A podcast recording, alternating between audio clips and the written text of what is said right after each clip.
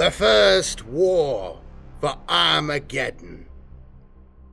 Though many in the Imperium are aware of the Second and Third Wars for Armageddon, only a select few have any knowledge of the first. All official records of the event were expunged from Imperial files by an administratum desperate to contain the truth. The humanity faces threats more dire than the average Imperial citizen could possibly comprehend.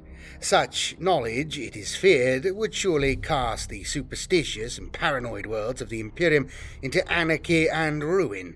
Such information that can be recovered concerning the events of the First War is only to be found in the dustiest corners of the crumbling archives and data vaults of the Adeptus Administratum, and to possess such knowledge is to invite the retribution of the Ordo Malleus.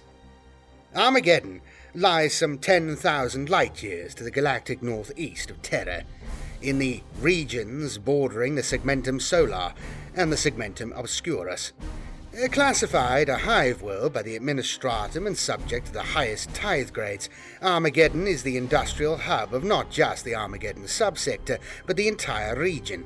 Worlds for light years around rely on the industrial output of the immense hive cities, and few worlds, other than Necromunda, uh, can compete with it in terms of the sheer magnitude of goods produced. The cost of millennia of industry is a world reduced to a barren waste, where few can prosper outside the massive hive cities. So ravaged by overmining and pollution is the surface of Armageddon that no food can be produced and clean air is a valued commodity. The industrial cartels import a staggering quantity of foodstuffs each year, and the noble families reap the profits of their exploitation of tens of millions of workers. Under this regime, many muttered of liberation, of challenging the status quo, and finding justice for the countless souls bound to the gargantuan industrial machine of Armageddon. Demagogues whispered words of dissent, and soon agent provocateurs called openly for revolution. Civil unrest became rife, and the Planetary Defense Force was forced to violently suppress its own people with alarming frequency. An administratum census of the day records that this was the state of the hive world of Armageddon at the middle of the third century of the 41st millennium, a world in the throes of insurrection and disorder, ripe for the attentions of the ruinous powers.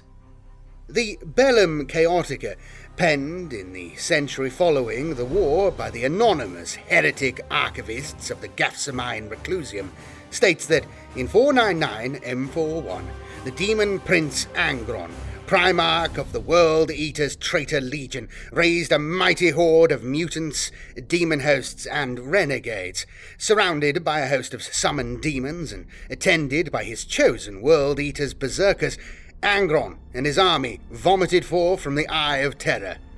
Uh, taking advantage of the drifting space hulk Devourer of Stars, Angron and his unholy army closed on Armageddon. The Hulk emerged from the warp in the furthest reaches of the Armageddon system and was immediately detected by the outermost monitoring stations.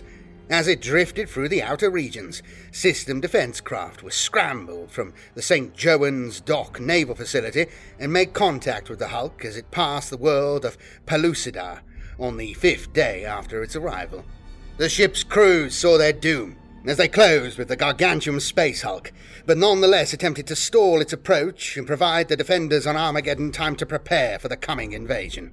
Thousands died in the battles against the Devourer of Stars, and their names are engraved upon the marble pillars of the Hall of Martyrs on St. Jowen's Dock. But the attack was not in vain, for it blasted free the propulsion unit of an ancient space vessel that formed part of the Devourer of Stars' enormous bulk. A section the size of a small city slowly tore loose from the mass of the hulk, disgorging a wave front of plasma fire and incinerating thousands of Angron's troops as it spiraled away, caught by the gravity of nearby Pellucidar. The drive unit broke up in the atmosphere, shedding a hideous cocktail of fuels and millennia of warp spawned toxins. The atmosphere of Pellucidar was seeded with toxic death, and only the hardy subterranean jungles of the cavern world survived the initial pollution. The inhabitants perished within a year, their minds destroyed by the taint of the warp, their bodies poisoned by the radioactive waste, and Pellucidar remains quarantined to this day.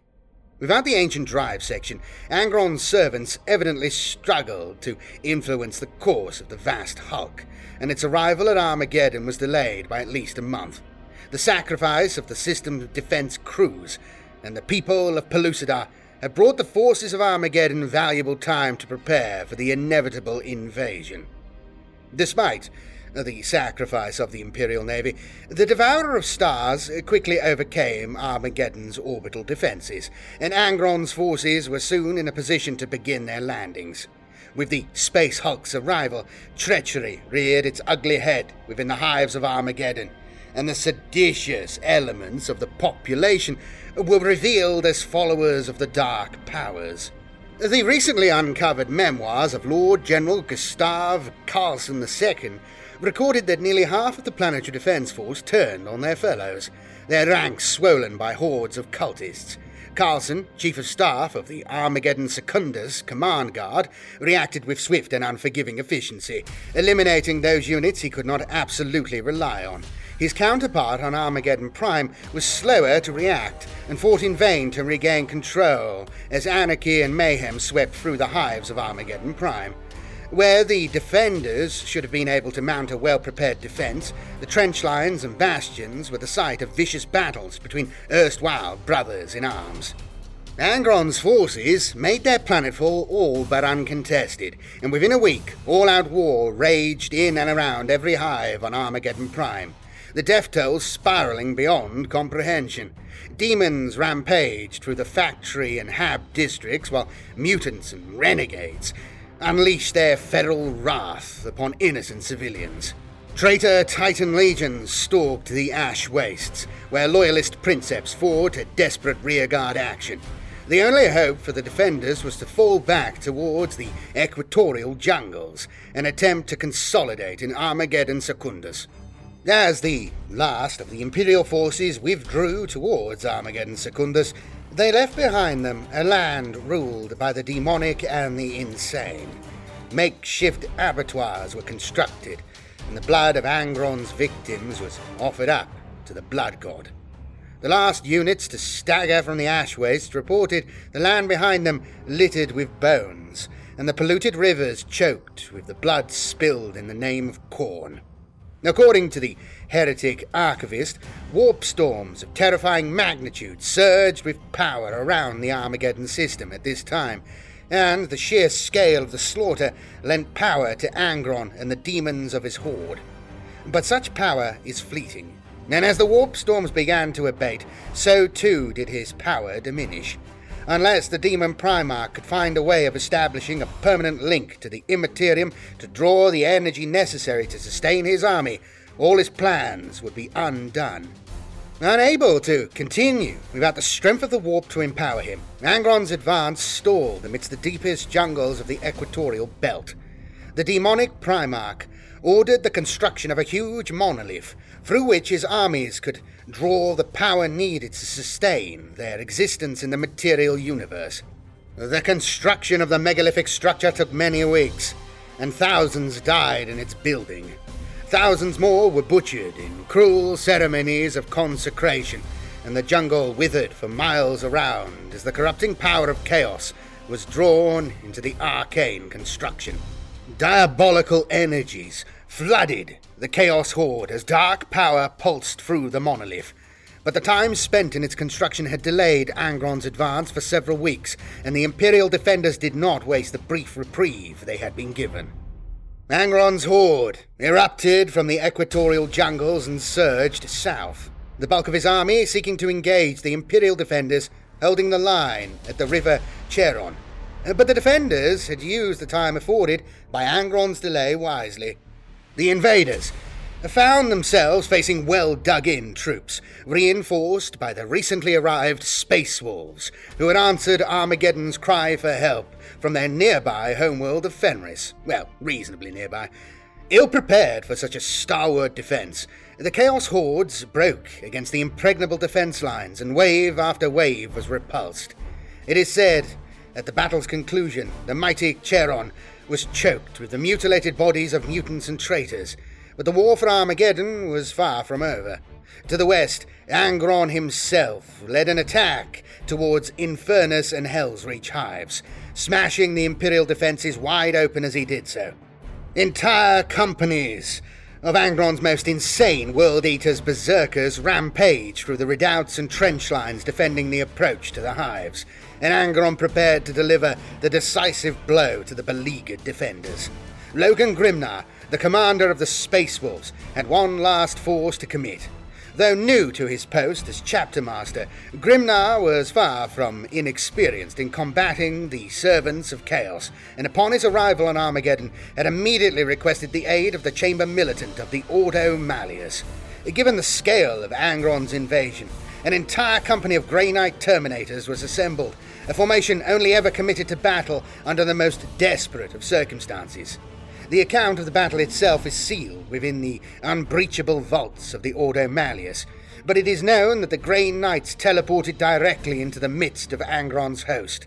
It is said that a dozen bloodthirsters attended the demon Primarch, forming a bodyguard no mortal could hope to defeat. The horizon burned the colour of blood, as though the sky itself was on fire. The jungles of Armageddon were ablaze, turning the darkness of the night into hateful, orange lit day. Logan Grimnar, chapter master of the Space Wolves, breathed deeply, tasting the toxins in the air with every breath and running a dirt and blood encrusted hand through his mane of unkempt blonde hair. He stared at the crater marked hell that stretched out from the edge of the front line. The stench of rotting corpses mingled with the reek of burning fuel and his eyes stung from the noxious black smoke coiling lazily upwards from the burning vehicles the enemy had lost in the fighting. Too few, he whispered. Too few. His practiced eye surveyed the barren expanse of the ash wastes on the far bank of the River Charon, easily picking out the hated icons of the blood god swaying in the cold northern wind amidst the enemy camp. Bodies floated in the river, so many a man might cross without wetting his feet, their eyeless skulls turned up to face the fire-lit sky. He marched along the length of the defensive wall, his dented and scored Terminator armor groaning as the damaged fiber bundle muscles in the left thigh fought to match his pace. A careless parry had allowed a demon's axe to bite a hand's breadth into his armor. It was only one of a dozen wounds he had suffered in this campaign thus far, but the armour had suffered greatly, and though the artificers had done their best, there was not the time for the repairs it deserved. He only hoped the armour's battle spirit would understand and not fail at a crucial moment. Grimnar stopped at an embrasure in the parapet and gripped the edges of the wall. The parapet was nearly twenty metres high, and sturdily constructed by the men and women of the Departamento Munitorum Engineer Corps. Not nearly as strong or as high as he would have liked, but he knew they were lucky to have it at all. The demon Primarch's inexplicable delay in crossing the equatorial jungles had given them the time they so desperately needed to regroup and reorganize the demoralized Imperial forces. In the distance, nearly a hundred kilometers to the east, Grimnar could make out the smoke wreathed spire of Hive Infernus, the teeming, stinking, man made mountain called home by over 12 million people. People he was sworn to defend, but didn't know that he would be able to. He shrugged off such defeatist thoughts and turned as he heard a calm voice behind him. Lord Grimnar, Brother Captain Aurelian, nodded Grimnar to the new arrival. Like him, Aurelian was clad in Terminator armor, its blue steel surfaces polished and gleaming. The Grey Knight carried a long, wide bladed polearm, its edge silver and filled with intricate script work, too small even for the enhanced eyesight of a space marine to read. Engraved purity seals and devotional litanies fluttered from the shaft, and every surface of his pristine armor was decorated with heraldic iconography and carved idioms. Grimnar felt a stab of anger towards the Grey Knight. His weapon was unblooded, and though he and his warriors had arrived the night before last, they had immersed themselves in prayer instead of joining the desperate fighting on the walls. When the adepts of the cult Mechanicus have completed their preparations, we shall take the fight to the fallen one, said Aurelian. And how long will that be? snapped Grimnar. My people are dying here, brother Aurelian. We do not have time to indulge every whim of your pet tech priests. I do not know, shrugged Aurelian, ignoring Grimnar's aggressive tone. It will be for them to say when they are ready. The young chapter master of the Space Wolves bunched his fists and said, Every second the Adeptus Mechanicus spends chanting doggerel and waving stinking censers over their technological witchery costs lives. Don't you understand that? We need to take the fight to the enemy now. I understand it all too well, Lord Grimnar, replied Aurelian coolly. But it will avail us nothing if we attack before we are fully prepared. How many more lives will be lost if we fail because we acted in haste? Grimnar felt his anger ebb as the sense of the Grey Knight's words penetrated the haze of his anger and frustration. Thus far, they had been spared the full horror of the Demon Primarch's attack, but the defeats his army had suffered on the banks of the Chiron would surely gain his attention now. And the Emperor helped them all when that happened. Do what you must then, but be ready on the attack when the beast comes at us. You are sure he will attack here? Grimnar nodded as he looked along the length of the wall and trench line before it, seeing the bone weary troopers who manned its firing steps and guns. They wore defeat and exhaustion like a shroud. He nodded slowly. I would.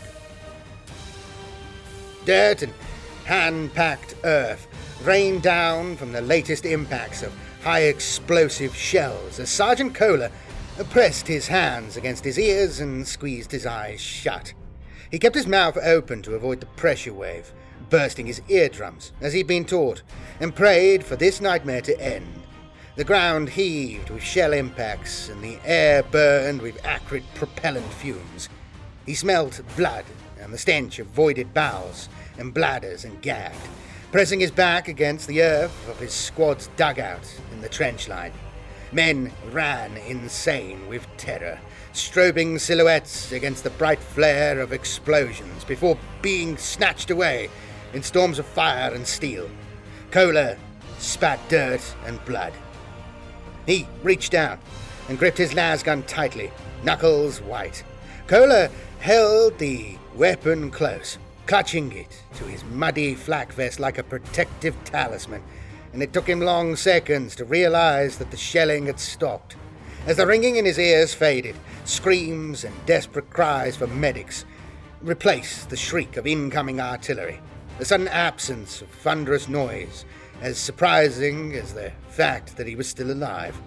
The momentary elation at his survival faded as he remembered that the only reason it would have stopped would be an imminent attack. Sergeant Kohler surged to his feet, shouting, Everybody up! Get up! Get up! They're coming again! Dazed and terrified soldiers reluctantly rose from their dugouts, their eyes haunted by the carnage and horrors they had seen in this war. Things so terrible that many would never sleep again, even were they to live through this nightmare. Kohler shivied his squad members onto the trench firing step, yelling encouragement at anyone who passed by. Mangled bodies and severed limbs littered the iron duckboards of the trench, and foot deep holes were filled with blood. Kohler slung his lasgun and pressed his face to the trench periscope, extending its vision port over the lip of their defense. Rolling banks of grey flecked smoke filled the viewer, jerked and snatched by gunfire. He could hear a swelling roar of hatred and a rumbling vibration through the ground. Chunks of earth and dust rattled around him, falling from the lip of the trench as something immense drew closer. Then the smoke parted, and Kohler felt his knees sag as he saw Angron's horde in horrifying clarity. Blood red demons, with thick manes of gore streaked fur, loped alongside men in tattered and bloody uniforms. The soldiers' bodies were twisted by mutations and crude symbols had been painted over their insignia, but it was clear that they had once been Imperial Guardsmen. Men they would have called brother not so long ago. A gargantuan, clanking machine preceded them, brass and crimson, adorned with skulls, huge spiked wheels, each larger than a battle tank, churned the ground and crushed all before it. On its back, a huge black cauldron belched choking red smoke. The hissing of white hot metal, and a huge bow wave of infernal heat, preceding the war engine's advance. Kohler turned to his soldiers and shouted, All guns up! Fire! Fire at will! The Imperial line erupted in a storm of las bolts and heavy weapons blasts, and the front of the Chaos Horde was instantly scythed down. Volley after volley hammered the Chaos troops, but Kohler could see that it wouldn't matter. There were simply too many to kill. The war machine loomed as large as a hive spire, the deafening hissing of the thing it carried on its back overshadowing all but the loudest weapons. Kohler ducked down below the lip of the trench, ejecting a spent power cartridge from his lasgun and fumbling for another.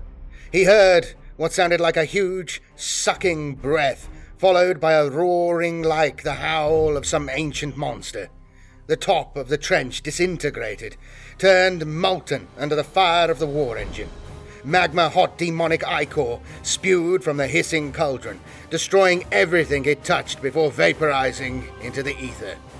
Scores of bodies fell into the trench, their upper halves burned away, and the remains of their uniforms ablaze.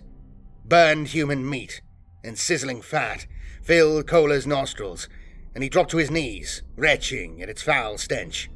As he gagged on the ashen remains of his fellow soldiers, he heard a thunderous detonation as the war engine activated the buried mines placed in their hundreds before the trenches. Secondary explosions within the stricken war machine hurled burning liquid all across the battlefield, splashing down in molten sheets.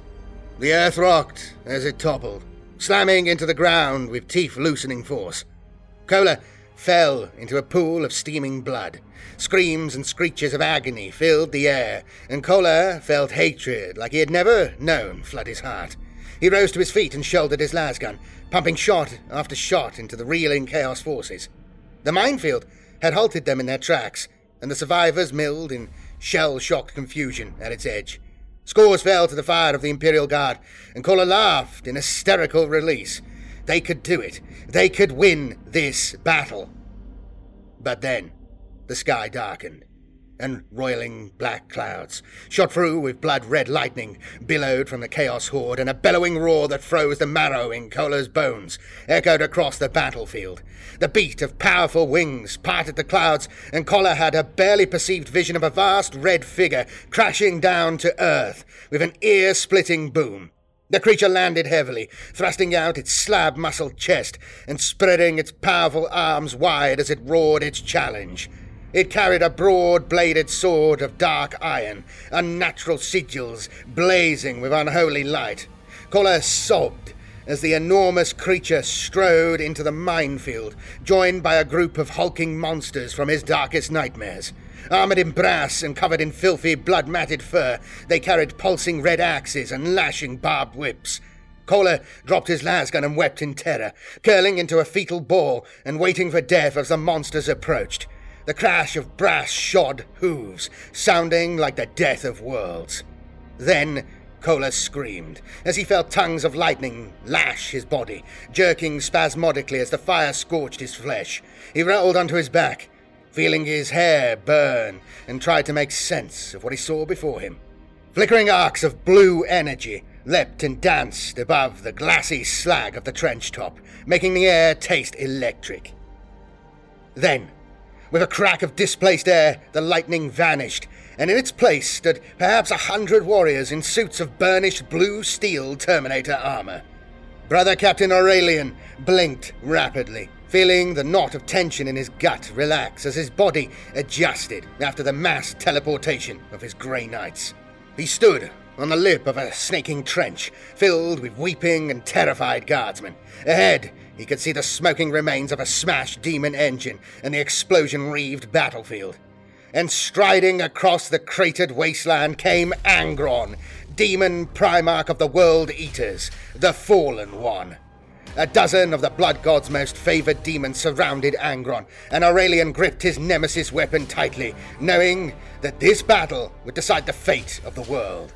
With a pulse of thought, he ordered his warriors to advance as Angron raised his sword in mock salute. Aurelian marched forwards, the Grey Knights following in disciplined groups, their nemesis weapons held before them. Waves of bloodlust broke against them, but their souls were hardened to resist such petty evils, and not a man amongst them faltered in his stride. A slavering demon leapt into the air, its powerful wings carrying it across the battlefield in a heartbeat.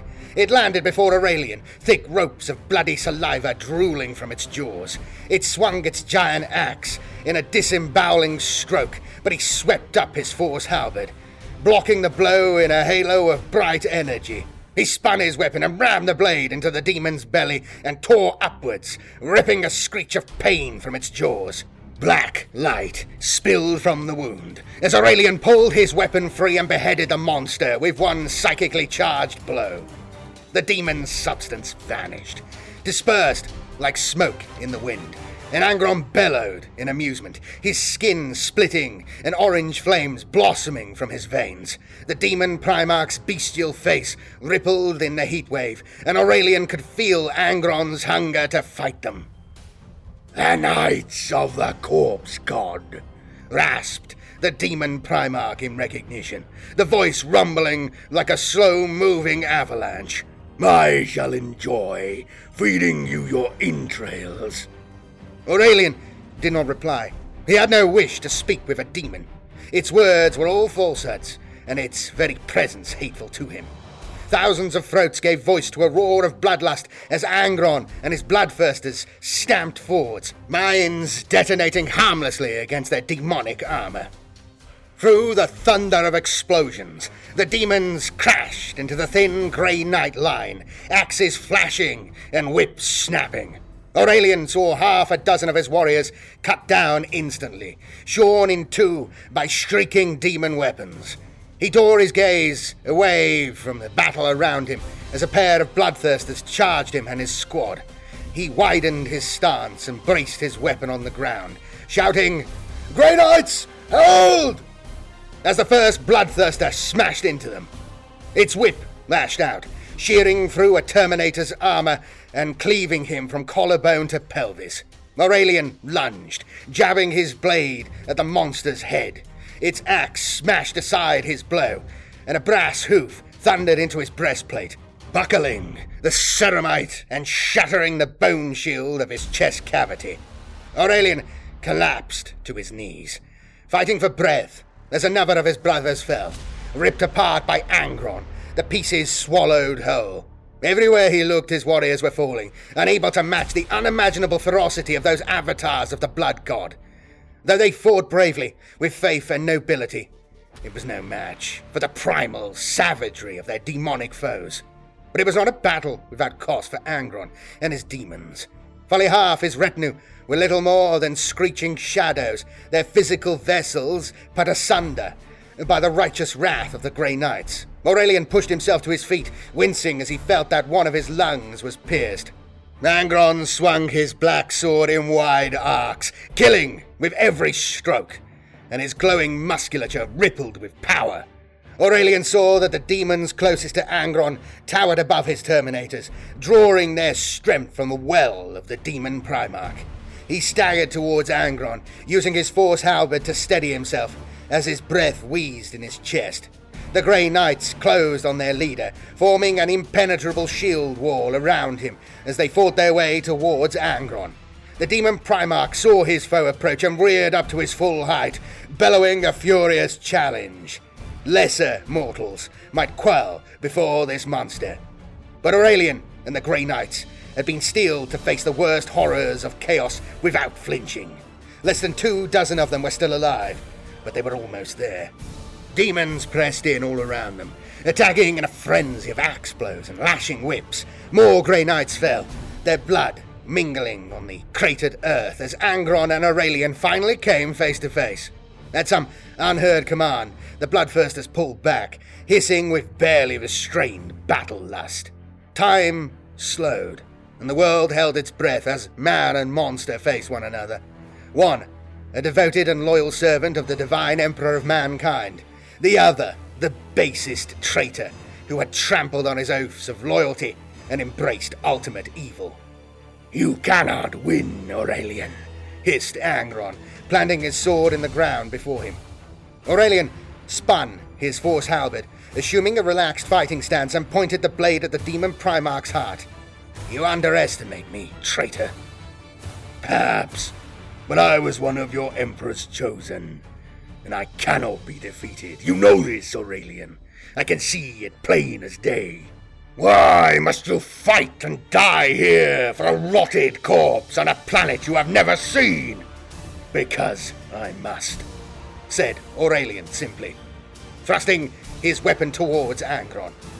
The demon Primarch laughed and batted away the force weapon, scalding steam rising from his iron skin. His clawed wings pounded the air as he fought, swirling dust and smoke around the combatants. Aurelian blocked a blow meant to remove his head, feeling the jarring impact numb his arm to the elbow, and ducked the reverse stroke.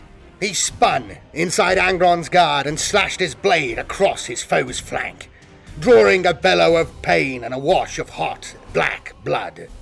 Angron smashed a club like fist down on Aurelian's shoulder, driving him to the ground and tearing his helmet from his head.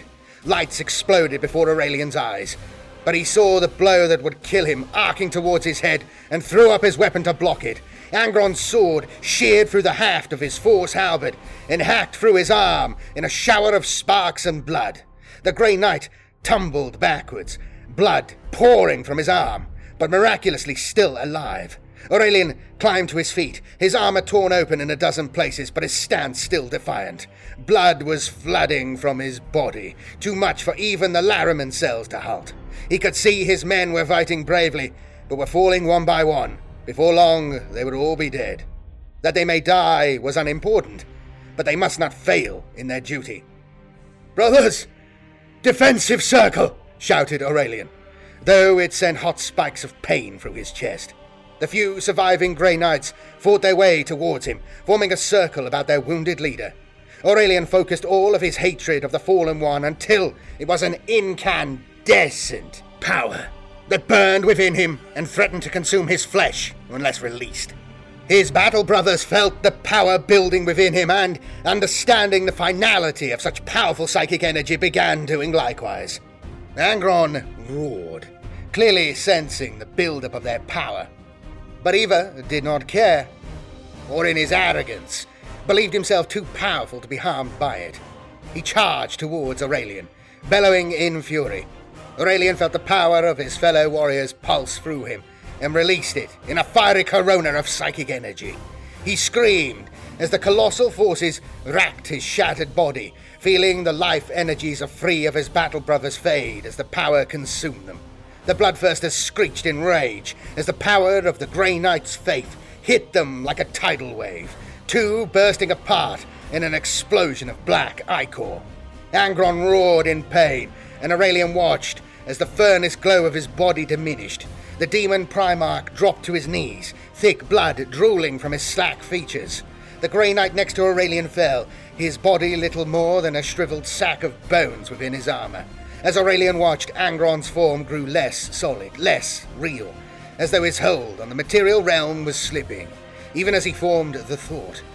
The demon Primarch's flesh began reknitting as his iron will held his form solid. Aurelian knew he would never get a better chance than this, and lurched forward, gripping his force halberd by its splintered haft like a sword. Angron lifted his bestial face in time to see Aurelian lift up his sword and drive it deep within his chest. Fat, red sparks flew as the blade plunged into the demon Primarch's body, and his roar of pain split the earth apart all around him. Aurelian drew upon the depths of his courage and unleashed his last reserves of strength and faith through the force weapon in a blazing spear of purity. He rejoiced as he felt Angron's substance dissolving and knew that he had defeated the monster. He pushed the blade deeper and grunted in sudden pain as Angron's sword plunged into his belly and tore upwards, ripping through his heart and lungs. He coughed blood, spattering the demon's burning features and feeling his own killing power ravaging him through the demon's blade. Angron sneered mockingly. If we are to die, we will die together, Aurelian. I will be reborn in the warp, but your spirit flesh will be devoured by demons for all eternity, and you will know an immortality of agony. So be it! Shouted Aurelian, and fulfilled his duty. Logan Grimnar watched the ten Grey Knights kneel in prayer around the fallen body of their captain and bowed his head in respect. The battlefield was eerily quiet, the demons having vanished like morning mist upon the destruction of Angron's physical form, and the traitors, cultists, and mutants falling back in disarray. A shaft of golden sunlight broke through the oppressive cloud layer, and Grimnar felt a sudden surge of optimism as he watched his space wolves mount up in their rhinos to begin the pursuit and destruction of the enemy. Mud and blood, Kate Guardsmen, began clambering dazedly from their trenches, their faces lined with exhaustion and fear. A soldier drenched in blood and black ichor from head to foot staggered from the trench and dropped weeping to his haunches. They won, he sobbed in relief. I can't believe they did it. Grimnar looked down at the man seeing his sergeant's stripes through the blood on his upper arm. The name Kohler was stitched above it. Aye, he said slowly. They destroyed the beast, but at what cost? The sergeant looked up, uncomprehending as the chapter master of the Space Wolves continued. A noble warrior of the Emperor fell this day, Sergeant Kohler, and you will never see a greater display of heroism said Logan Grimnar. Remember what you have seen here today. I will, nodded Kohler. But Logan Grimnar had already turned and marched away. With their leader dead, the Chaos Hordes fell into disorder. The remnants of the force repulsed at the River Cheron retreated completely as they were counterattacked by the Space Wolves Pursued across the ash wastes by the combined forces of the Space Marines and the mechanized Imperial Guard Steel Legions, thousands of cultists, mutants, and traitors were slaughtered without mercy. Bereft of their demonic allies, those invaders who did not fall as they crossed the polluted wastes were overtaken at the Minos Bridge. No quarter was offered, and their bodies were cast into the river Minos and their corpses set alight turning it into a funeral pyre, visible for hundreds of miles in all directions. The remains of the invaders drifted west, to fall within the putrid depths of the Plague Marshes, which remains a region of palpable fear and corruption to this day. The Imperium had prevailed, though virtually all of Armageddon Prime's industrial infrastructure had been destroyed, and the death toll was beyond measure. Though Angron's forces were vanquished, his monolith still stood, a beacon of inviolable evil in the heart of the equatorial jungle, and its malign influence is as strong today as it ever was. With Angron and his hordes uh, defeated, the Administratum ruthlessly suppressed all information regarding the invasion. To allow the truth of what had occurred on Armageddon to be discovered would be to confirm the very worst fears of the superstitious peoples of the Imperium. Better they be kept in ignorance, the adepts reasoned, than be forced to face the realization that mankind faced such a diabolical threat.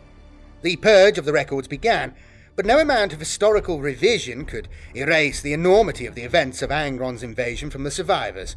Any other world would have been put to death by the rites of exterminatus without hesitation, but Armageddon was far too important to the Imperium's industrial machine to be sacrificed in such a way.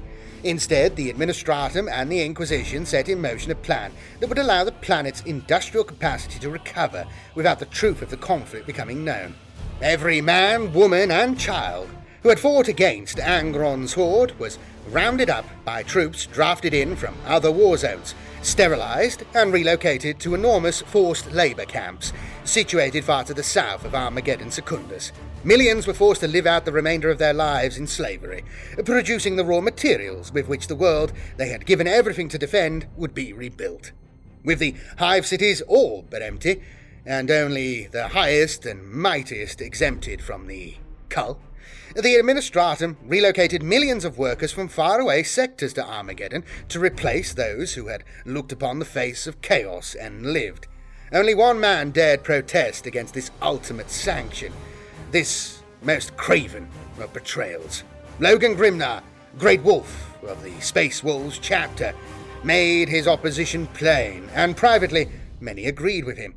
Though he could not sway the faceless adepts of the Administratum, he has never forgiven them. Nor has he ever forgotten the sacrifice of those who fought by his side during the darkest days of the First War for Armageddon. And there we go, a harsh ending to a glorious tale. I remember this. I remember reading this when I was quite young because this is one of kind of the more, more extant pieces of lore that was out there. As like, it's probably one of the first campaigny type things I've ever read, where you get like a full sequence of events and stuff like that. Because even the second war for Armageddon wasn't this for like, I guess it was. I don't know. I'm just ma- I'm just making things up. Great story, great thing, adds depth to the Grey Knights. And this actually, this is one of the things. It was one of the first times we'd heard of the Grey Knights because when like. I mean, I don't think the Grey Knights even came into existence as like models and stuff until like 2005, maybe. I mean, maybe it was a little bit earlier than that. But when I got into it, the Grey Knights were just this this myth within the lore. I think there was one, there was a couple of models, but they had been out of production for like 15, 20 years at the time. I don't know. Anyway, good stuff, great story. Hope you enjoyed it. If you would like to support the channel, please consider becoming a channel member or a patron on Patreon or uh, a SubscribeStar subscriber person. I don't know. If you do that, you'll get your name added to this list of glorious heroes as it swirls by now. And thank you, lads, for everybody who does support the channel. Really appreciate it. I'll be back with more stuff very, very soon. I'm working on some very big things and some small things, but um, yeah, I'm, I'm just continuously working on stuff, and I appreciate your continued support. Do let me know in the comments what you thought of this. That really helps. Subscribe if you're not subscribed, and please do like the video. That all really, really helps. I really appreciate it. I'll be back again with more stuff soon. Have a good one. See you later. May the Emperor protect. I guess. I don't know. Bye bye.